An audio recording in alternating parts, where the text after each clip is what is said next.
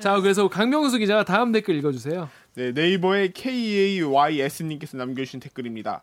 전세금 10% 올라갈 때는 응 나가 하더니 지그들 길바닥은 차갑고 우리 길바닥은 따뜻하냐? 진짜 아, 진짜. 명문이다, 진짜 명문. 핵사이다. 우리라고 하니까 이분도 집이 없어. 나도 우리야. 어. 나도 우리야. 아, 와. 길바닥 추워요. 입 돌아가. 98.5%를 울리는 댓글이 됐습니다. 야. 다음 댓글 읽어주세요. PAR 파크님께서 최근 몇 년간 집값 두세 배 뛸 땐 무주택자가 얼마나 힘든지 별도로 분석했던가? 근데 그까지 10% 내리는 전세값 때문에 유주택자 걱정을 다 하네.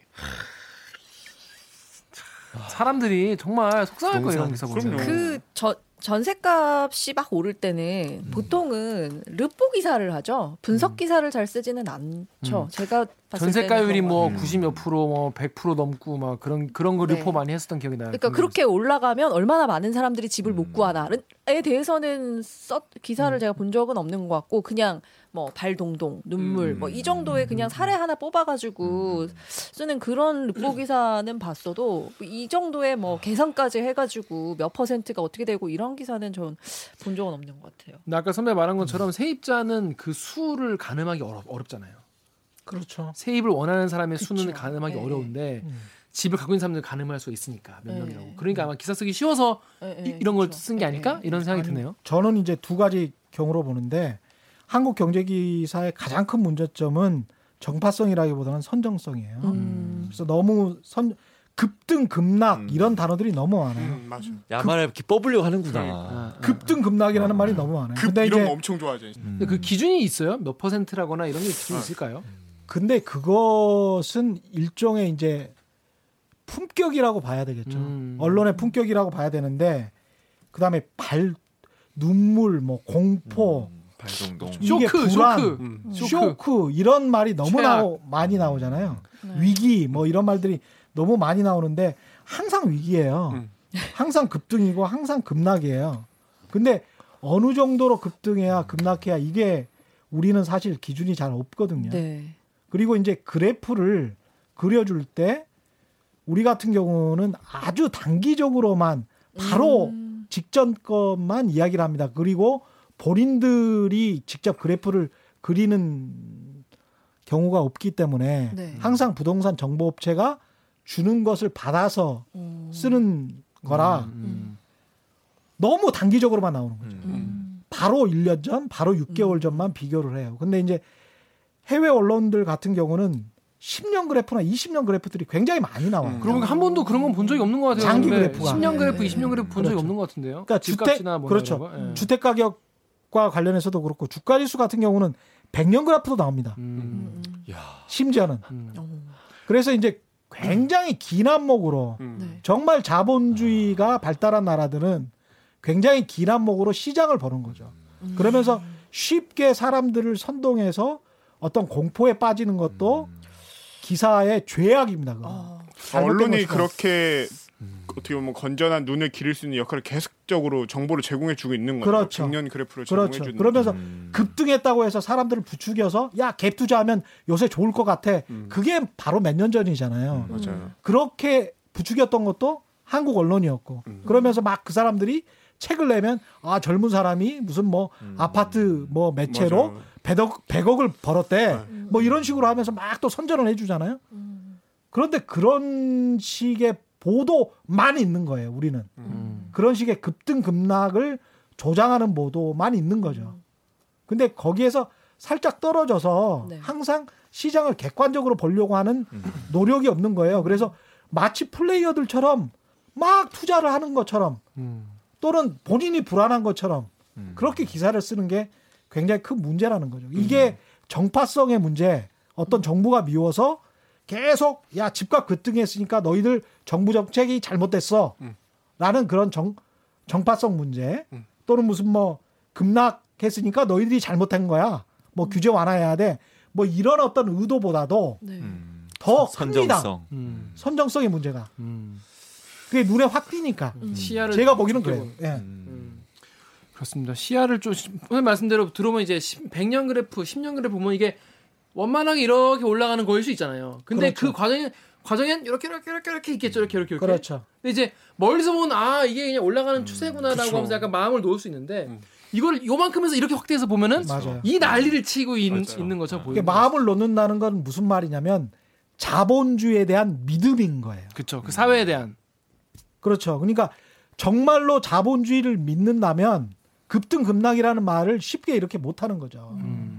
그러니까 자본주의에 대한 믿음이 있으면 그래서 가치 투자를 하라는 거고 그렇죠. 주식 투자를 음, 음. 장기 투자를 하라는 말이 선진 외국 언론에서 많이 나오잖아요. 최경 선배 워렌 버핏 되게 좋아합니다. 아니 제가 자본주의 여의도의 현인. 그러니까 자본주의를 좋아하기 때문에 네. 자본주의를 배우려면 좀 제대로 배우라는 맞아요. 거죠. 그러니까 선배 말대로 그렇게 막 네. 막 계속 이러는 거는 자본주의에 대한 불신, 불안 이런 거를 오히려 조장하는 거예요. 거네요, 오히려. 자본주의가 돈 먹고 돈 먹, 진짜. 도- 돈 벌기 투기다. 뭐 이런 이런 식의 도박적인 그런 자본주의는 자본주의가 아니에요. 아 너무 훌륭하시다. 예. 뭔가 아, 진짜 너무 오늘 아, 뭔가 좀 시야가 트인 느낌이야. 어. 일이 물론 또 일비하지 말고. 집에 가면 또 이제 내일 내일의 집값을 걱정할 수도 있겠지만 어, 여기서만큼은 진짜 어, 시야가 확 넓어지는 느낌이에요. 예. 그렇습니다. 감사하고요. 자 우리 다음 댓글 이런 말을 할 필요 없는데 혹시 내가 왜 하고 있지? 오규정 기자가 우리 4번 댓글 읽어주세요. 네. 네이버에서 파이어 땡땡땡님이 집이 있는 사람은 집값 떨어져서 불안하고 전세 들어간 사람은 깡통 전세일까봐 불안하고 월세 사는 사람은 월세가 아깝고 우야다가 이렇게 됐지 하셨습니다. 참 한숨 쉬시는 그러니까 씁쓸한 아, 댓글이네요. 댓글들이 다 슬퍼요 너무. 전반적으로 슬퍼요. 사실 안 떨어졌어 이 얘기를 해야 돼. 음. 안 떨어졌어요. 호가가 떨어진 거예요. 그리고 집값 가끔 이렇게 툭툭 강경- 떨어지는 강- 거가 강경수 호가 뭔지 모른다. 아, 이런 고민이. 없이 사는 사람 너무 부러워. 병수가 집 많지 너. 그러니까 집 여러 채지 너. 없죠 지금. 집이 너무 없어도 별로 관심이 없어요 사실. 맞아. 맞아. 모르면 행복해.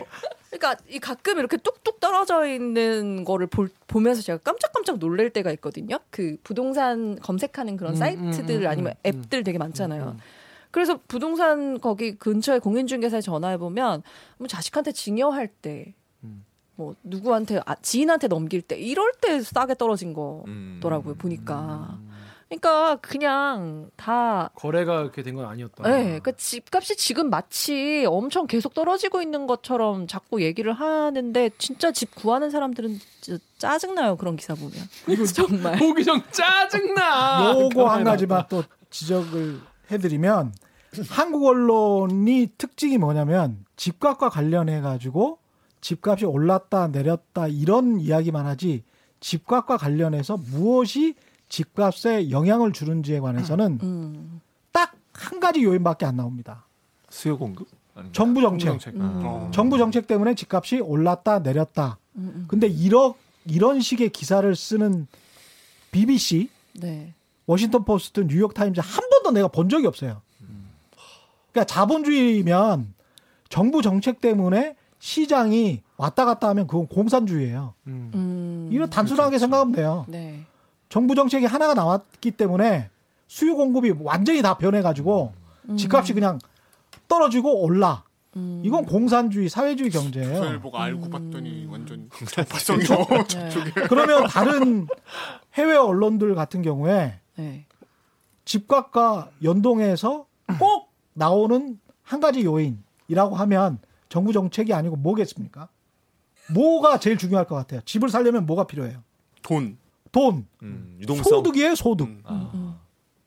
늘 소득이 나옵니다, 소득. 음. 그래서 근로자의 소득이 음. 1년 동안, 지난 몇 년. 동안 올랐으니 영국의 집값도 주택 가격이 오르겠다. 충분히 affordable하다. 어, 어. 살 여유가 있다. 어, 어. 아니면 비싸다. 이런 식으로 항상 분석을 합니다. 음. 그래서 PIR이라고 해가지고 price income ratio. 네. 그래서 집 가격과 소득 간의 비율을 가지고 배율을 가지고 그게 작냐 크냐를 가지고 그게 진짜 민생이에요. 음. 그래서 소득이 오르는 그 수준에 비슷하게 집이 쓱 오르면 전체적으로 국민 경제가 너무 좋은 거예요. 건강. 그래서 제가 집값이 떨어지고 뭐 올라가고 이 떨어지 떨어지는 게 좋다라는 게 에, 좋다고 말하는 게 아니라 소득과 꼭 연계해서 서민 경제와 연계해서 생각을 해야 된다는 거죠. 음. 근데 택도 없이 무조건 집값이 올라야 돼. 네. 라는 식으로 기사를 계속 쓰는 거예요. 네. 부동산 시장은 무조건 화랑이어야 돼. 음. 저번에 느낀 건데 국민 소득이랑 아무 관계 없이. 그러니까. 선배 나오셨을 때 뭔가 약간 최경영의 경제학 플러스 언론학 강의 들으니까 뭐 약간 눈높이 강의야. 뭐가 제일 중요해요? 돈. 나 강명수 자리 계속 적고만 있어. 근데 이제 선배가 지금. 선배가 말해준 그 말씀에 네. 가장 적합한 기사를 제가 하나 구해왔습니다. 예. 어제 기사인데 네. 동아일보 기사예요. 제목은 집 사겠다는 사람을 볼 수가 없어. 점점 심해지는 부동산 거래 절벽. 어. 절벽. 또 아까 또 말했지만 또 결, 클리셰. 좀 센 선정성. 표현. 뭐라고 했냐면 집값이 더 떨어질 것이라고 기대하는 매수자와 기본 기존 집값을 고수하는 매도자 간의 예상 가격에 대한 격차가 커지면서 주택 거래 절벽이 심화되고 있다. 라면서 누구 탓을 하냐? 정부 탓을 합니다. 그래서 시장을 정상화하기 위한 거래 회복 대책이 필요하다 이런 지적이 있다는 거예요. 그러면서 어, 서울 방배동의 한 공인중개사가 거래 침체나 절벽 단계를 넘어 거래 종말 상태다. 이렇게 얘기를 해. 거의 절벽도 약해. 종말 이제. 어? 야, 뭐가. 더 뭐가 더센 단어인지 찾아봐 봐 이런 거 아니야? 아포칼립스, 아포칼립스. 터미네이터야. 없어, 종말이야. 이 다음은 뭐야? 아, 진짜 너무 너무 심해. 너무 웃긴다. 그러면서 마지막은 또 훈훈하게 걱정을 합니다. 네. 이런 거래 침체가 장기화되면은 시장의 정상적인 가격 조절 기능이 왜곡된다라면서 간간히 나오는 급 매물이 시세로 굳어져서 하락폭이 더 커지거나 쉽게 말해서 이렇게 아무도 안 내놓는 상황에서 급하게 내놔야 되는 사람이 너무 싸게 내- 내놓는데 그게 시세가 돼 버리는 거예요.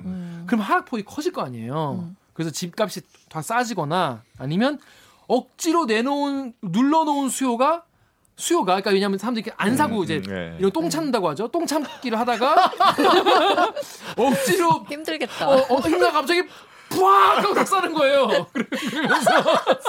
아왜 이래? 진짜 오늘 너무 그러면서, 그러면서 갑자기 가격이 푸악 뛴다는 거예요. 그래서 혼란이 발생할 수 있으니까 그런 거다. 내가 꼭 집값 오- 올리겠다는 얘기는 아니야라고 얘기를 해요. 전 이게 가장 좋은 예시가 아닐까라는 생각이 들었어요. 그러니까 저기에도 소득이라는 이야기는 전혀 없잖아요. 전혀 네. 없어요. 정부 정책과 가격만 있는 거예요. 음. 부동산 가격만 있는 거고 저기에서 쓰는 단어가 음. 정말 씨. 정말 뿐만이 아니고 이제 거래 절벽이라는 단어를 그쵸, 거래 쓰잖아요. 어. 거래 절벽이라는 단어가 굉장히 부정적이죠. 네, 그렇죠. 그 다음에 시장 정상화라는 단어는 굉장히 긍정적이잖아요. 그렇죠. 또 선배 이것도 나왔다 또. 이거. 그런데 이제. 거래 절벽이라는 단어가 가지고 있는 그 함의에서 거래 절벽은 누구가 봤을 때 거래 절벽입니까? 음. 매도자 아니면 뭐 아니 거래 절벽 이라고 느끼는 가장 큰 당사자는 아, 거래 부동산 부동산 거래 중개업소예요. 네. 10억짜리를 지금 하면 해야. 수백만 원을 지금 버는데. 버는데 6, 700만 원을 버는데 아니 거래가 절벽이 되면 당장에 수수료가 음. 그렇죠. 힘들 수 있죠. 힘들잖아요. 네. 그러니까 거래 절벽이라는 사, 거는 본인들 입장에서는 굉장히 음. 힘든 상황이지. 네. 그 그들의 관점에서 봤을 때는 하지만 세입자들 관점 음. 그리고 일반 일가구 일주택 관점에서는 음. 일단 일가구 일주택은 상관이 없고 그렇죠. 그렇죠. 예? 주거의 관점에서는 아무런 상관이 없고 네. 세입자 입장에서는 거래 절벽인 게 좋은 거야. 그렇죠. 선배 그리고 거래 절벽이라는 것도 결국 자본주의에서 시, 그 가격이 조정되는 과정이라 볼 볼수 있는 거 아니에요? 맞아요. 그냥 그 정상적인 거야. 그래 어. 그게 시장이에요. 그러니까 그게 시장인 거죠. 그게 하나의 그 시장 가격 조정의 하나의 과정인 보이지 않는 거잖아요. 손, invisible hand. 이제 다 배웠다. 아, 좀 오늘 뭔가 좀 이제 다 찌었어, 배웠다. 찌었어. 그래서 사기를 여기서 치는데 시장 정상화는 거래가 많은 것만 시장 정상화라고 지금 이야기를 하고 있는 그러니까요. 거예요. 음. 그러네. 거, 거래가 적은 것도 시장 그냥 시장인 거야. 그렇죠. 시장이 아니면 그, 이런 일이 일어나진 않죠. 그렇죠. 그러니까 그렇지. 금리가 인하됐을 때가 시장 정상인 거고 음, 음. 금리가 인상됐을 때도 시장이 정상인 거예요. 네. 음. 단지 시장의 상황 때문에 그런 거야. 음, 음, 음. 다 시장인 거지. 근데 그것만 거래가 화랑돼 있을 만 정상화. 때만 정상화다라는 아주 긍정적인 단어를 붙이는 거죠. 음. 사기지 사기. 그렇습니다. 이런 기사를 어제 딱 썼더라고요. 아, 네. 그래서 우리. 우리 다 우리 다 아는 건데 이, 이 보이지 않는 손. 보이지 않는 손. 이, 저 이, 이런 이렇게 시장을 왜곡한 이런 기, 이런 기사는 정말 보이지 않는 주먹으로 맞아야 된다. 자, 그럼 우리 다음 댓글 우리 홍성희 기자가 5번 댓글. 네이버에서 HTS님이 다른 정책은 잘 모르겠지만 이번 9.13 대책은 정말 잘한 것 같다. 부동산이 사회 불평등의 원인. 이렇게 했습니다. 9.13 대책의 핵심은 대출 규제 대책이거든요. 그렇죠. 맞아요. 예. 음. 대출을 조여서 음. 근데 이렇게 생각을 하면 됩니다. 그러니까 대출을 지금 못 받는 동안 소득이 우리가 차차 늘고 음. 가격이 조금 하향 안정화되면 국민 소득이 계속 늘어가는 동안에 미래 세대 입장에서는 음. 언젠가는 골든 클로스가 발생을 하고 그렇죠. 그래서 집 가격이 차츰 차츰 내려가고 음. 소득은 차츰 차츰 올라가서 네. 그 사람들이 살만한 여건이 네. 되고 대출을 많이 안 받아도 음. 보통 한 30% 정도 받는 것을 안전하다고 보는데 네. 30에서 40% 이내에서만 대출을 받고 집을 살 수 있는 그 정도의 여건으로 이렇게 가, 가면서 사람들한테 미래의 집 가격은 계속 안정화되겠구나. 음. 하향 안, 안정화되겠구나. 음. 라고 하면 집을 포기하거나 미래를 포기하거나 뭐 세 가지를 포기했다는 3포 세대가 어떤 희망을 갖게 되는 거예요. 저 집이 가장 힘들죠. 미래 세대 입장에서는 네, 다 막막하잖아요. 그렇죠. 이, 이분 이제 9.13 대책 정말 잘한 것 같다고 하셨는데 네. 저는 좀 다르게 생각하거든요. 음. 저는 그 지금 아까 선배 말씀하셨던 거는 그렇게 가면 정말 이상적인 거지만 그렇게 가기에 너무 먼 미래의 얘기인 것 같은 거예요. 하지만 나에게 집은 실제로 필요해. 내가 살 집이. 몇년 안에 필요해. 네. 집 당장 필요하단 말이에요. 음, 음, 음. 그러면 대출이라도 받아서 집을 그러니까 이걸 투기 부동산에다가 뭐 투기하고 막 이런 게 아니라면 어차피 부동산 담보로 그러니까 소득과는 관계없이 담보물이 있으니까 실제로 존재하니까 이걸 담보로 대출을 받을 수 받게 해줘야 하지 않나 이런 생각을 하거든요. 그래서 어떻게 봐야 될까요? 1주택자한테는 그래서 혜택을 좀 주잖아요. 일주택자도 서울은 40%예요. 음. 근데 소득이 뭐 예를 들어서 뭐 부부 신혼 부부인데 소득이 뭐 둘이 합쳐서 연봉이 뭐 7천만 원이 안 돼. 7천만 원인지 8천만 원인지 아무튼 그 기준선에 미달했을 때는 조금 더, 더, 예, 네. 맞아요. DSR 기준을 조금 음, 완화시켜 주는 그런 건 있죠. 근데 아무튼 당장 제가 버는 않아. 소득 저희 네. 뭐 적게 버는 것도 아니잖아요. 음, 음. 근데 저희가 버는 소득으로는 못 살아. 어, 엄두가 안 나는 거예요. 그러면 당장 대출을 좀 받아서라도 사고 싶은 게 마음이라는 거죠. 음. 네.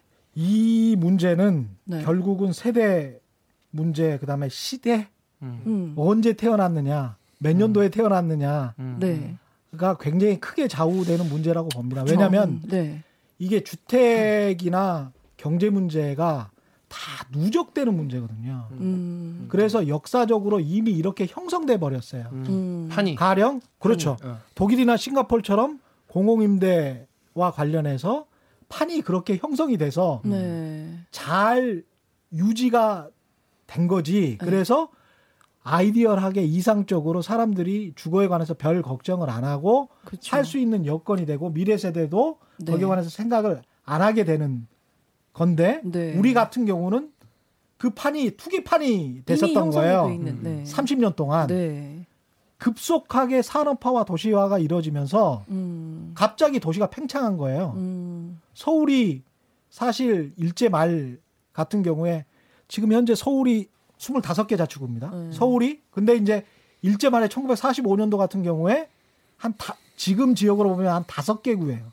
음. 음. 종로 서대문 해가지고 네. 다섯 개구 정도 됩니다. 네. 한양이라는 게. 네. 그리고 난 다음에 13개 구로 늘어나고 네. 그 다음에 영동 택지개발지구라는 게 영등포의 동쪽이잖아요. 그게 강남이잖아요. 네. 그렇게 하면서 25개까지 지금 늘어난 거거든요. 네. 그렇게 하는 기간이 30년밖에 안 걸린 거예요. 음. 그런데 그 기간 동안에 엄청나게 집을 많이 짓고 엄청나게 많은 사람들이 이쪽으로 이주를 하고 음. 그 동안에 자산 가격이 확 올라버린 거죠. 음. 물론 소득도 많이 올랐지만 네. 그 상황에서 미래 세대는 GDP 성장률이 이제 굉장히 더디고 낮아지는데. 예. 자산 가격은 이미 올라와 올라가고. 있는 상황에서 현실을 맞닥뜨리는 거죠. 예. 그래서 해법이 장기적 해법 말고는 예. 당장의 해법이 마땅치가 않습니다. 맞아요. 음. 그러니까 그걸 다 아는 거예요, 사람들도. 예, 그래서 답이 없다는 거예요. 답답하죠. 제가 네. 보기에도 답답해요. 네. 네. 답답하실 것 같아. 예. 예. 특히 젊은 청년층은 아 이거 우리 무슨 뭐 마- 뒤통수 맞은 거지. 어? 그래서 아, 아빠 엄마한테라도 어떻게 네. 예. 해볼까 이런 생각. 근데 그것도 없는 그것도 흑수저 같은 경우는 네. 기댈 데가 없는 거잖아요. 그러니까 이런 댓글이 있는 겁니다. 마지막으로 이 댓글 하나 제가 읽어드릴게요. 네이버에 OHOH 땡땡땡님이 나는 언론이 보통 월급 받는 청년이 어떻게 하면 집을 살수 있나 이런 거나 좀 취재해 줬으면 좋겠다라고 되게 네. 자기 얘기를 해주신 것 같아요. 네. 저도 궁금해요. 보통 월급 받는 청년들이 어떻게 이게 사- 이게 정말로 제가 늘 하는 얘기지만은 이게 우리나라는 계급 사회가 아니라 계층 사회잖아요. 계층이 있을 수 있는 건데 이게 계층 사이에 어떤 오갈 오가는 게 이제 계층 이동. 어 이게 계층 이동이 이루어지지 않는 사회는 사실 그건 계급 사회나 마찬가지라고 늘 생각을 하는데 지금 같은 경우에는 너무 그게 공고해져 가지고 아까 선배가 잠깐 말씀하셨지만은 어떤 수저를 물고 태어나냐에 따라서 맞아요. 굉장히 그러니까 기본적인 지- 주거와 어떤 가정과 뭐 자기 취미 생활과 삶을 영위하기 노후와 이런 걸좀 굉장히 영위하기 힘든 상황이 되어 버려 가지고 지금 아까 선배 세대 말씀하셨지만은 사실 옛날에 그냥 대기업 다니면서 그때 은행 금리가 막 10% 넘었잖아요. 그때 막 그렇죠. 말도 안 되게 높은 금리에다가 막 부동산은 계속 뛰고 계속 오르고 그런 시절에 이제 고성장 시대에 살았던 이제 사람들이 있고 우리 같은 세대는 이제 네. 저성장 세대인데다가 지금 더 힘들잖아요. 그래서 네. 정말 아까 선배 말한 대로 답답하다는 말밖에 정말 언론이 이 그러면은 그러면 어떻게 하면 청년들이 지금 어떻게라도 좀 어, 돈을 잘 모을 수 있다거나 뭐 이런 기회를 좀 노려보라거나 아니면 뭐 다른 정부 제- 정책이 나왔다거나 이런 거를 취재를 해줘, 해- 해서 써주면 좋을 텐데 이렇게 집값이 안 올라서 집 거래가 안 되니까 집값 다시 활성화시키 집값 올려라 이런 기사 하나 쓰고 있으면 되겠냐 음, 음, 음, 음. 이런 말씀 하시는 거예요. 답답합니다. 이게 지금 일종의 딜레마에 빠져 있는 게 집값이 급격하게 하락해도 국가 경제에 크게 영향을 아, 나죠. 미치고 네. 가계 부채가 터진다는 얘기가 그렇죠. 그런 데 네. 나온 거죠. 그 다음에 이제 급등을 해도 여기에서 크게 문제가 되는 네. 거기 때문에 급등하지도 않고 급락하지도 않는 상황에서 장기적으로 문제를 풀어야 되는 수밖에 없고 네. 거기다가 우리가 이제 집을 가져야 된다, 소유해야 된다 이 개념이 굉장히 강하잖아요. 그렇죠. 네. 근데 저도 기성세대이기 때문에 이 저도 같은 생각을 가지고 있고 음. 네. 당신들은 그러면 그런 생각 갖지, 갖지 말고 공공 임대주택에서 살아야 된다. 그런 쪽으로 방향을 전환해라. 음. 라고 할 수 그렇게 말해드리기는 참 선뜻 민망해 예, 예, 민망합니다만은 예, 예, 예. 요런 통계만 말씀드릴게요. 그러니까 우리나라가 집을 가진 가구가 55%입니다. 네. 거의 모든 선진국이 100% 집을 가지고 있는 선진국은 없어요. 네. 음. 대부분은 60%에서 멈춥니다. 음. 우리나라 비슷한 거네요, 그래도. 음. 이제 한 5% 음, 6% 정도밖에 네. 미국하고도 네. 차이가 안 나는 네. 그런 상황이거든요. 그러니까 네. 나머지는 공공임대 정책이나 네. 우리 특이한 이 전세 전세. 제도인데 네. 가격이 어떻게든 안정화되고 네. 공공임대 주택을 많이 만들고 그리고 나머지 부분들은 음. 차츰차츰 가격을 하락 안정화시키는 방법밖에는 음. 왜냐하면 55%나 소유를 이미 하, 하고 있고 네. 외국 같은 경우도 한 뭐 지금 뭐 100% 소유하고 있는 나라는 어디에도 없는 것이고요. 예. 많이 소유해봤자 60% 조금 넘어가는 그런 상황이기 때문에 그런 측면에서는 거의 한계치에 도달했다. 음. 별로 쓸 수 있는 정책이 정부도 음. 많지 않다. 음. 어떤 정부가 들어오건 간에 음. 음. 그런데 정부를 때리는 건 참 쉽겠네요, 그러면. 그렇죠. 예, 백약이 무효인 상황에서 예, 음. 약이 뭐 약이 안 듣는다고 때리기는 정말 쉬운 상황이네요. 그렇죠. 앞으로 계속 때리겠네요. 알겠습니다. 그러면 자 오늘 방송 이 정도로 하고요. 자 선배 이두 번째 나오셨는데 어떻게 좀 감상이 어떠신가요? 해보셨는데. 전 즐겁습니다. 엔터테이너니까. 엔터테이너. 예. 아 오늘 근데 좋았어요. 젊은 예. 예, 젊은 아니, 기자들하고 함께 예, 좋았습니다. 근데 지난 방송보다 훨씬 재밌었던 것 같아. 음, 진짜 네. 엔터테이너였어요. 진짜. 네. 그렇습니다. 선배 너무 감사하고요. 자, 그럼 오늘 방송도 참여 방법 알려드리면서 마무리하겠습니다. 기자님들. 내가 잘 화내는 사람이 아닌데 오늘따라 화가 나네. 뉴스 보다가 현피 뜨고 싶은 기자가 생겼다고요? 걱정 마세요. 저희가 대신 싸워드릴게요. 댓글 읽어주는 기자들은 매주 월요일과 목요일 유튜브 팟빵, 아이튠즈 팟티, 네이버 오디오 클립, KBS 라디오 앱, 콩의 팟캐스트를 통해서 업로드됩니다. 매주 일요일 밤 10시 5분 KBS 1라디오에서는 심약자를 위한 이 방송용 댓읽기도 만나실 수 있습니다. 심약자. 그리고 KBS 1라디오 최경영의 경제쇼 많이 많이 들어주세요. 4시, 4시 10분에 네. 시작합니다. 선배가 네. 정식으로 한번 광고해 주세요. KBS 일라디오 최경령의 경제쇼 월요일부터 금요일 4시 10분 꼭 청취 부탁합니다. 고맙습니다. 아, 부탁드립니다. 부탁드려요. 그래서 오늘 최경영 기자 같이 오늘 이 자리에 소환하고 싶은 기자가 있다고요? 방송 관련 의견은요.